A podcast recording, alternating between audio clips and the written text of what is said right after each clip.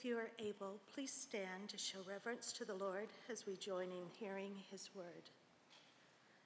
Our Old Testament reading this morning is Isaiah chapter 57, verses 15 to 21. For thus says the Lord, who is high and lifted up, who inhabits eternity, whose name is holy. I dwell in the high and holy place and also with him who is of a contrite and lowly spirit, to revive the spirit of the lowly and to revive the heart of the contrite. For I will not contend forever, nor will I always be angry. For the spirit would grow faint before me in the breath of life that I made. Because of the iniquity of his unjust gain, I was angry. I struck him, I hid my face, and was angry. But he went on backsliding in the way of his own heart. I have seen his ways, but I will heal him. I will lead him and restore comfort to him and his mourners, creating the fruit of the lips. Peace, peace to the far and to the near, says the Lord, and I will heal him. But the wicked are like the tossing sea, for it cannot be quiet and its waters toss up mire and dirt.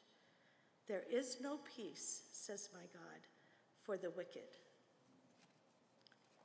Our New Testament reading is Ephesians chapter 2, verses 11 through 22. Therefore, remember that at one time you Gentiles in the flesh, called the uncircumcision by what is called the circumcision, which is made in the flesh by hands.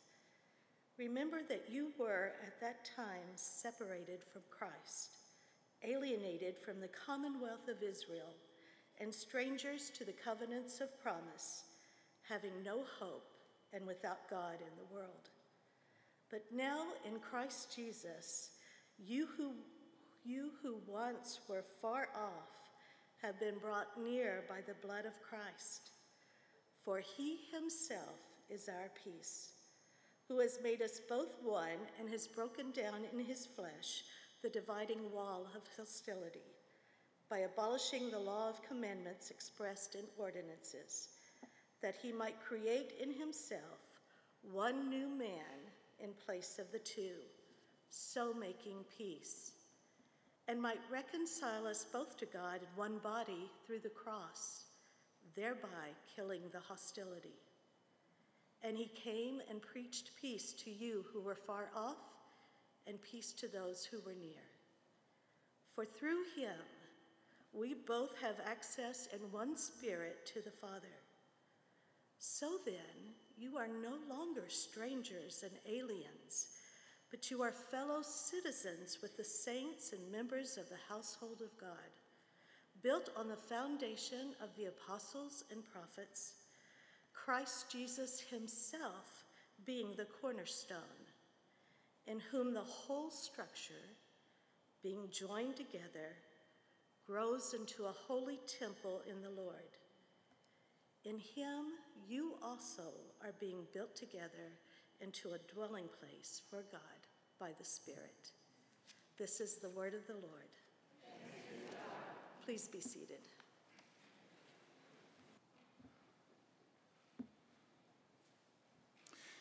Please join me in prayer. Our Father, we bow before you and we give you thanks in the name of Jesus for your word that is living and powerful and sharper than any two edged sword. We ask, Lord, that your word would indeed cut through all of the things, Lord, that that blind us, and Lord, and, and that our hearts tend to latch on to, that would distract us from you. Help us now, by the power of your Spirit, to hear what your word is saying to us. And we pray, Lord Jesus, that you are glorified through it all. For it's in your mighty name we pray. Amen. Good morning. You know, these days when you travel and you have to spend time in places like airports or hotels. You know, considering how important it is to locate your gate and the bathroom.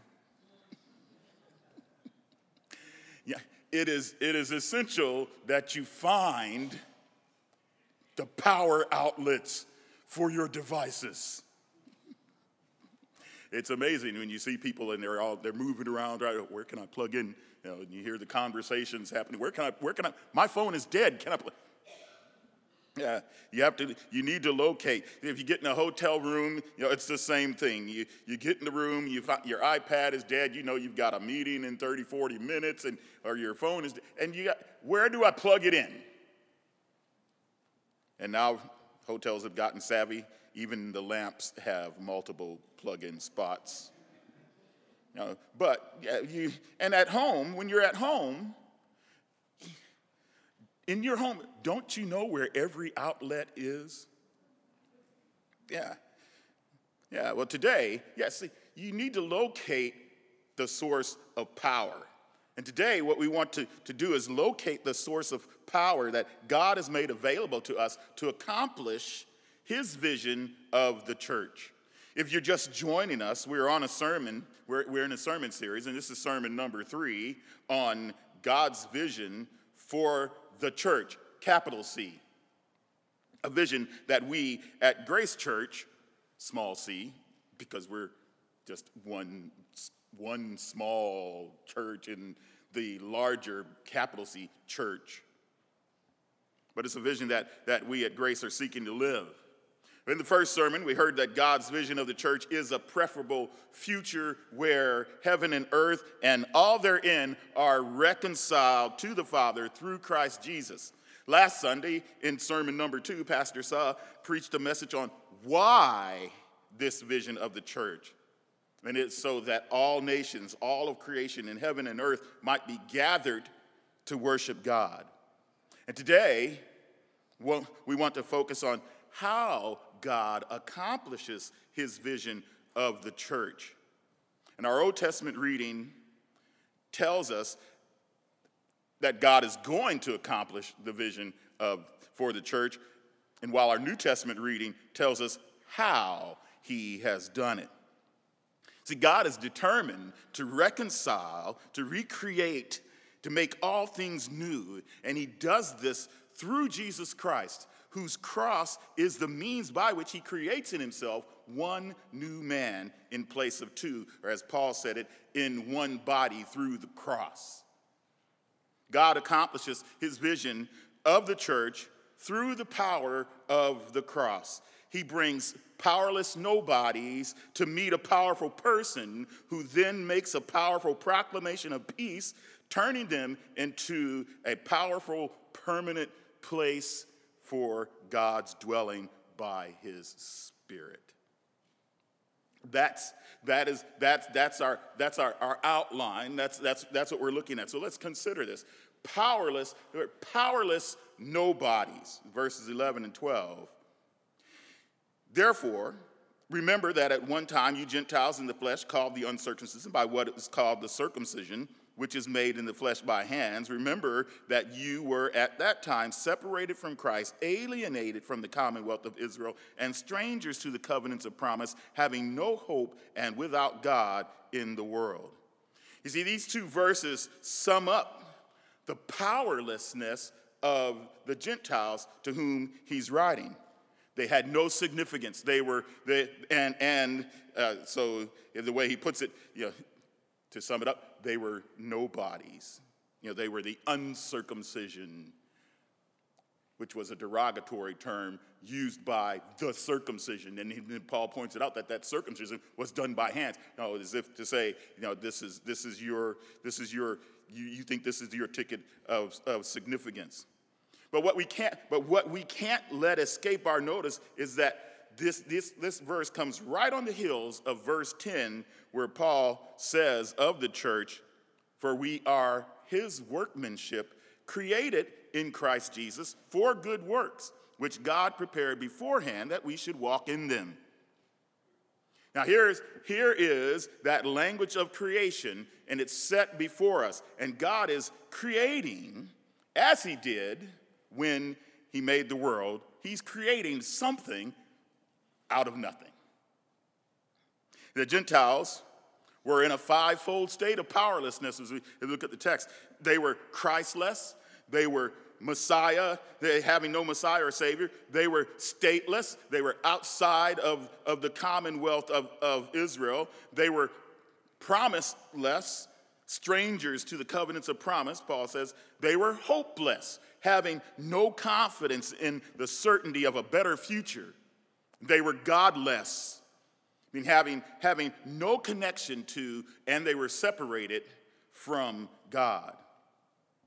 And Paul is saying here that they were powerless to change their status. They were powerless to recreate themselves. They were powerless to gain access to God, powerless to give themselves a future, powerless to make themselves somebodies.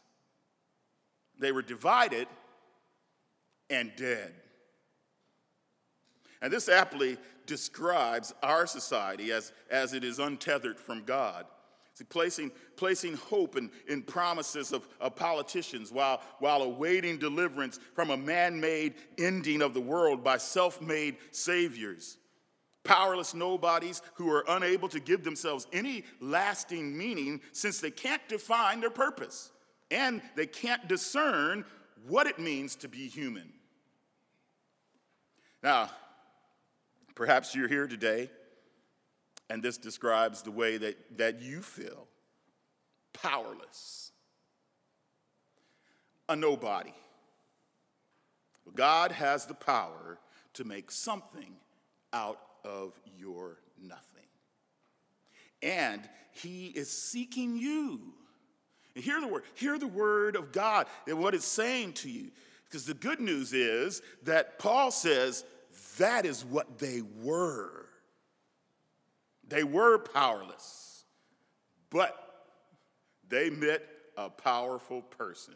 Hallelujah. Look at verses 13 and 16. But now in Christ Jesus, you who once were far off have been brought near by the blood of Christ. For he himself is our peace, who has made us both one and has broken down in his flesh the dividing wall of hostility by abolishing the law of commandments expressed in ordinances, that he might create in himself one new man in place of the two, so making peace, and might reconcile us both to God in one body through the cross, thereby killing the hostility.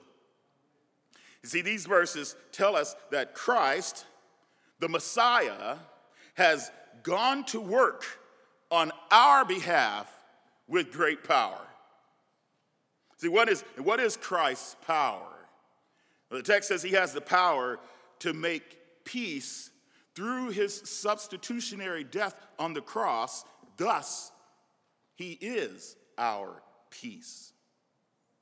In the text, we see that the Gentiles were powerless nobodies, but the Jews thought that they were powerful somebodies, and hence the hostility. The law and of the commandments expressed in ordinances was intended to make the Jews alike to the Gentiles. Instead, they thought it was a means to their salvation.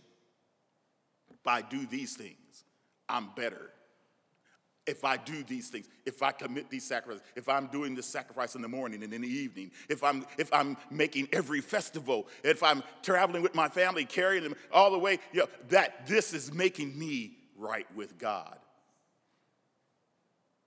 They thought it was a means of salvation. But we read the indictment of the nation of Israel in Isaiah 57 17. Because of the iniquity of his unjust gain, I was angry. I struck him. I hid my face and was angry. But he went on backsliding in the way of his own heart. Do you see? Their religious practices didn't do a thing to change their hearts to be what God had called them to be to the nations around them. Instead, they turned their works into a self salvation project.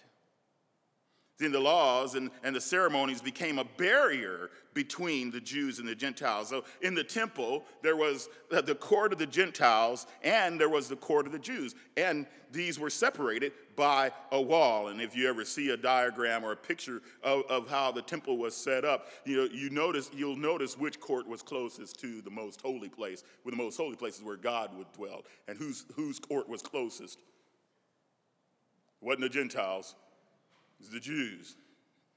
Yeah, we're closer to God. Yeah, uh, yeah. So, and on, on, on that wall that separated the court of the Gentiles and the court of the Jews, there were, there were these writings. These, and, and, and in the Greek, they were, they were thanatos inscriptions. Thanatos is a Greek word for death. And, it's, it, and so, yeah, if you're a Marvel uh, fan, you're those Avenger movies, you see, you, you, you, know, the, you know the villain, Thanos. Yeah, death. Yeah. So that these thanatos, these death inscriptions that were, that were written on the wall. And here's this one such inscription said this No foreigner may enter within the barricade which surrounds the sanctuary and enclosure. Anyone who is caught doing so will have himself to blame for his ensuing death.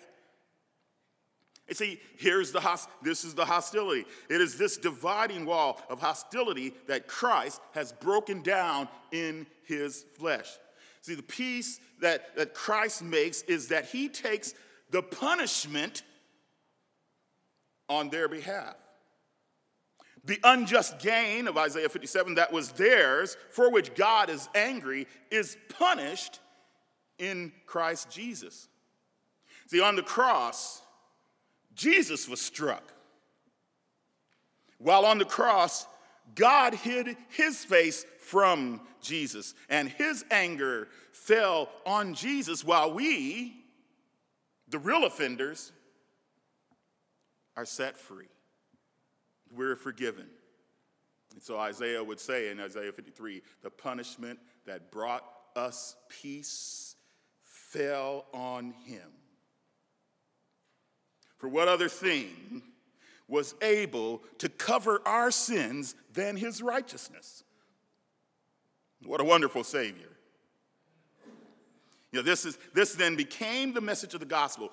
Because of Christ Jesus, the law and its ceremonial ordinances is now done. And it is no longer a means by which people are excluded. No one, no, you can't leave anyone out because that's not what God is doing. He's bringing them in, and He's bringing them in through Christ. In Christ, we have peace with each other and with God. And Paul puts it in that order in, in Ephesians 2:16. Peace with each other and peace with God. And we know this, that, that this is the application of the truth of Christ because of Peter's encounter with Cornelius. If you, you remember the story, you know, Peter has this dream while, and while, while he's there at the house of, of Simon the taxidermist, you know, if you're reading the King James, it says Simon the tanner. It doesn't mean that he was outside sunning. No. But, but in, in the dream, he sees this big sheet coming down from heaven filled with all kinds of, of, of animals and reptiles and, and birds of the air. And he hears this voice Rise, Peter, kill and eat. But how does, how does Peter respond? He says, By no means, Lord, for I have never eaten anything that is common or unclean. Well, what did he mean? Well, see, the law, Peter knew the law. Peter had practiced the law. It had been his law. You know, you know, no, Lord, I don't eat bacon. I don't eat ribs. You know, I, uh, you know, so so I've, I've, I've never I've never eaten those things. They were common. They're unclean. The law forbids me to eat those things. But the voice Peter heard again was that these law and these ordinances that had built a wall in Peter's heart that God was about to address. This voice speaks again. What God has made clean, do not call common. Peter had to have this happen to him three times before he began to, to realize what's happening. And it doesn't really dawn on Peter on, uh, what is happening until he meets the Roman centurion Cornelius. And after hearing Cornelius' story, Peter says, Truly, I understand that God shows no partiality. I like what Erwin Wentz calls us, he, or Erwin Ince calls us. He says, he says that this is God's non discrimination clause. He shows no partiality, but in every nation, anyone who fears him and does what is right is acceptable to him. And then Peter proceeds to preach Christ to the Gentile soldier and all of those who were in his household. You see, this is the power that Christ has. His power ended our hostilities. And you would say, why? Well, verse 15 says that, that it is, it's that creating power that he has. By abolishing the law of commandments expressed in ordinances, that he might create in himself one new man in place of the two, so making peace. See, what command are you following? What command can you follow? What law can, can, can be created that would supersede this law? That somehow you just say, oh, no, no, no. No, no. So, so no. Listen, you still you can't come in because of this reason, because your hair is that way, or because you have a mustache, or because your eyes are green. No, Christ has gotten rid of the laws and, and the commandments that matter. And he makes peace. He's doing his work of creation. See, Jesus is creating a new humanity that is neither Jew nor Gentile he says, in the, so in the early second century, the writer of the letter to Diognetus does a masterful job of persuading Diognetus. Diognetus was some sort of a ruler because his, the way he's addressed is, is your majesty, your excellency. Yeah, so he's some, he's some sort of noble person in, in Roman society. But, and so the writer, he does this masterful job persuading Diognetus of how the Christians are not like the Jews nor the Gentiles. They, they don't submit to the vanity, this is his, his argument goes this way. They don't submit to the vanity of idols, as do the Gentiles, and they don't observe the superstitions or religious practices of the Jews. And he then presses Diognetus. He says, I suppose then you are sufficiently convinced that the Christians properly abstain from the vanity and error common to both Jews and Gentiles, and from the busybody spirit and vain boasting of the Jews. But you must not hope to, le- to learn the mystery of their peculiar mode of worshiping God from any mortal. For the Christians are distinguished from other men, neither by country, nor language, nor customs which they observe. For, as I said, this was no mere earthly invention which was delivered to them, nor is it a mere human system of opinion which they judge it right to, pre- to preserve to, uh, to, per- to preserve so carefully nor has a dispensation of mere human mysteries been committed to them, but truly God Himself, who is Almighty, the Creator of all things and invisible, has sent from heaven and placed among men Him who is the truth and the holy and incomprehensible Word, and has firmly established Him in their hearts. You hear what he's saying? He is, he is saying that, that Christians are supernaturally put together. They're a new race, a heavenly culture wherein Christ Himself is their peace. Christ, and Christ has, through the cross, made peace between earth and heaven and between God and humans. Christ planted within the church. And, and in this, Jesus is our peace. He makes peace and he makes a powerful proclamation of peace. And he came, verse 17 says, and preached peace to them who were far off and peace to those who were near. And here Paul picks up on, on the message of Isaiah 57, verse 19, creating the fruit of lips, where God says he's restoring, he restores, and, and he's, he works in the, in, in the mourners to restore and to revive.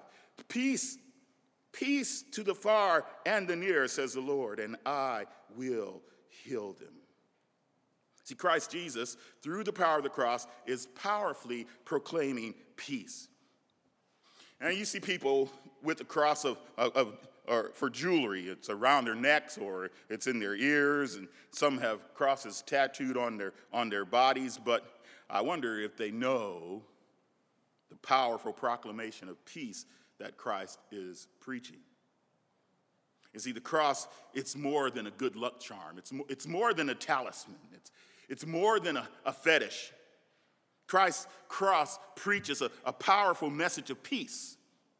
And that peace, it's the equivalent of the Hebrew, Hebrew word for shalom. It's that universal wholeness of, of everything working together as it should. Heaven and, and earth in perfect harmony, and humans in perfect unity and diversity. The, the animal world and the planet are, are in tune with its lords, little l, and potentates, humans. See, this is the message of peace. This, the it's powerful. The powerful proclamation of peace is seen in the scope of the message's reach. It reaches both far and near. Kind of hints at the story of the parable of the good of the of, of the prodigal sons, doesn't it? I know it's the parable of the prodigal son, but both sons were prodigals. You know, one was far off in the distant country, and he was wasting his father's, he, he was wasting his father's living. And here the other one was near in that he was right there with the father the whole time, and he still didn't know the father. He was lost just as well as that, that distant son. And here the text says that God brings together, Christ brings together both those who are far and those who are near. So it brings the outsiders in, and it reminds the insiders that they need the same grace. See, this is the good news. This is the good news this morning, church. We have been given peace. And we, along with the planet, are being recreated in Christ Jesus. And this powerful proclamation of peace and the work of, of living it's good, it, it's good works God has preordained for us to walk in, that this new humanity, in all of its unity and diversity, is not an accident. It's not an accident. And Christ Jesus, the powerful person proclaiming peace, is working in us to make a powerful, permanent place for God's dwelling by the Spirit. Look at verses 18 to 22. For through him we both have access in one spirit to the Father, so then you are no longer strangers and aliens, but you are fellow citizens with the saints and members of the household of God, built on the foundation of the apostles and prophets, Christ Jesus himself being the cornerstone, in whom the whole structure, being joined together, grows into a holy temple in the Lord. In him you also are being built together into a dwelling place for God by the Spirit. See, don't you know? God wants to move in with you. Do you understand? God is going to come home to be with us. See, all, all through the scripture, he's been leaving breadcrumbs for us to follow. In the Garden of Eden, God was, we, we were at home with God.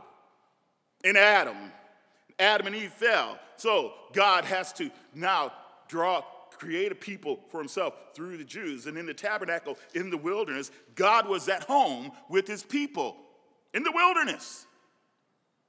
When they come, when they when they when they settle in the land, then Solomon builds a temple. God's glory comes down. It's a symbol of his presence, that he's with them. And then that temple is torn down. That temple is destroyed, and another temple is built, and it's overrun too by Antiochus Epiphanes later. But so, so Jesus comes. He sent from heaven. The word became flesh, John tells us, and dwelt. The word is tabernacled. He tabernacled among us whereby the disciples could say, We beheld his glory, the glory as of the only begotten of the Father, full of grace and truth. And now, since he is risen from the dead, he has sent his spirit to live within his people who are from every nation, tribe, and language and tongue, building them into a holy temple in the Lord. God is coming home. How? So, how are we to think? How are we to think about this? Well, so what we see is this is a necessary consequence of the power of Christ's cross that we are in one body through the cross. And so, are you, are you busy trying to be somebody without God? Do you feel the weakness of your, of, of, of your own powerlessness? I know that the construction of that sentence is problematic, but I want you to catch the emphasis yeah, you, you have no strength. You, you have no power here to make yourself right with God. You need to know where the power outlet is. It's Jesus. Jesus is the powerful person who can set us free from the vanity of our idols. And you know, idols, idols are, are the things you look to for worth and significance. And it's, it's taking good things and, and placing the weight of your being, the weight of your, your life and, and, me, and meaning on them and, and not God. It's, it's your spouse, it's your, it's your family, it's your marriage, it's your job, it's your political party, it's your technology. Yeah, but all your idols, all of our idols are, are the nothings that keeps, that keeps us weighted down from being, with, with being nobodies. See, it doesn't matter if you have plaques on the wall or letters behind your name, because you can have all those things and yet be without hope, without a Savior, separated from God. And Jesus would say, What does it profit a man if he gains the whole world yet loses his own soul. You can't, through your own efforts, make God your dwelling. No, He has to come. He comes to us. Hallelujah. The verse, verse 15 and 16 of, of Isaiah 57 says this For thus says the one who is high and lifted up, the one with significance.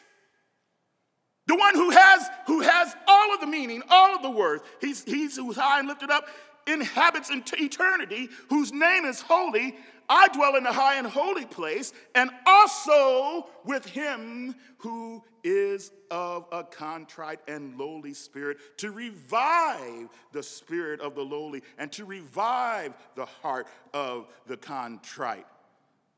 For I will not contend forever. Thank God. Nor will I always be angry.